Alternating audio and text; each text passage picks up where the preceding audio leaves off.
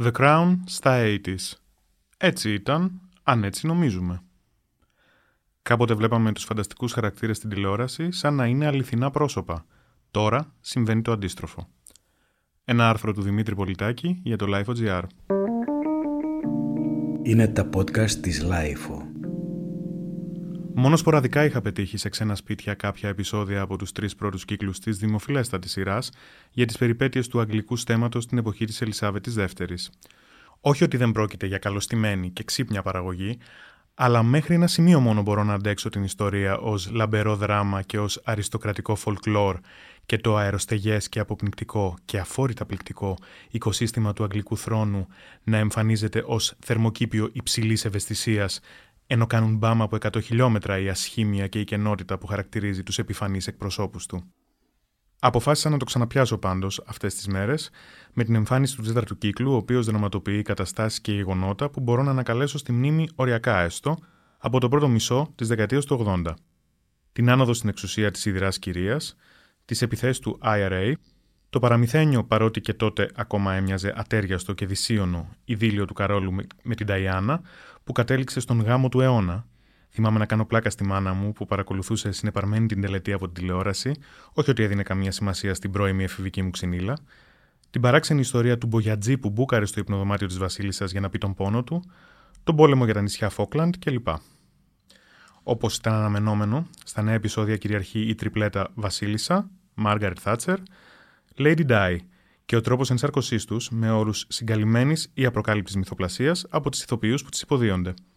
Για την πρώτη μπορούμε να πούμε ότι δεν παρακολουθούμε την Ολίβια Κόλμαν στο ρόλο της Ελισάβετ, αλλά την Ελισάβετ στο ρόλο της Ολίβια Κόλμαν. Τέτοιο είναι το εκτόπισμα της σπουδαίας ηθοποιού. Εννοείται ότι την κολακεύει την αιώνια μονάρχη, όπως την είχε κολακέψει και η Έλεν Μύρεν στη Βασίλισσα του Στίβεν Φρίαρς. Μια ταινία που εστίαζε στον αντίκτυπο του θανάτου της Νταϊάνα και έπαιρνε αποστάσεις από το σαρκοβόρο λαϊκό αίσθημα και την αίρεση που είχε αναπτυχθεί γύρω από την αδικοχαμένη πριγκίπισσα, την οποία στη σειρά υποδίεται με προβλέψιμους τόνους ευάλωτης ιδιοσυγκρασίας και βραδιφλεγών εκρήξεων η νεαρή Έμα Κόριν.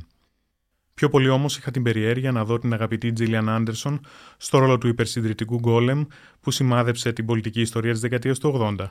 Συντριπτική απογοήτευση. Πώς της ξέφυγε έτσι?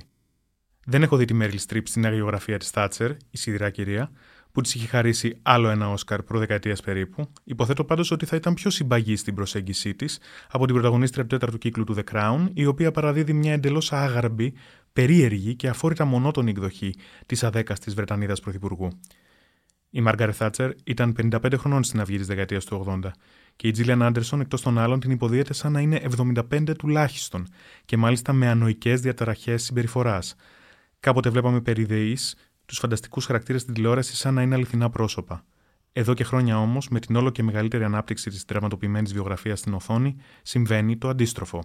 Σε κάποιο σημείο του The Crown, η Μάργαρετ, η πριγκίπισσα Μαργαρίτα, όχι η Θάτσερ, εμφανίζεται να επιμένει ότι πάση θυσία πρέπει να εμποδιστεί αυτός ο γάμος, του Καρόλου και της Νταϊάνα, που δεν θα έχει καλό τέλος για κανέναν, ειδικά για το θεσμό της μοναρχίας, και ο θεατής, επηρεασμένος από διάφορες μη πραγματικές καταστάσεις που εμφανίζονται ποιητική αδεία στη σειρά, ως ιστορικά γεγονότα, αλλά και από το γενικότερο κλίμα ψευδών ειδήσεων και μετααλήθειας που χαρακτηρίζει τους καιρούς μας, φτάνει στο σημείο να αναρωτηθεί: λες να μην έγινε τελικά?